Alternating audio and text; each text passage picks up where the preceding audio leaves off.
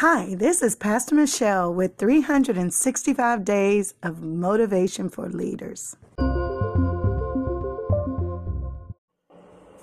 Hey there. Have you ever been going, going, going so quickly you felt like you were going to run off of the cliff? Think about that in terms of how you build. If you build hastily, you can stand to lose hastily. Take your time, pace yourself. You're not in competition with anyone else.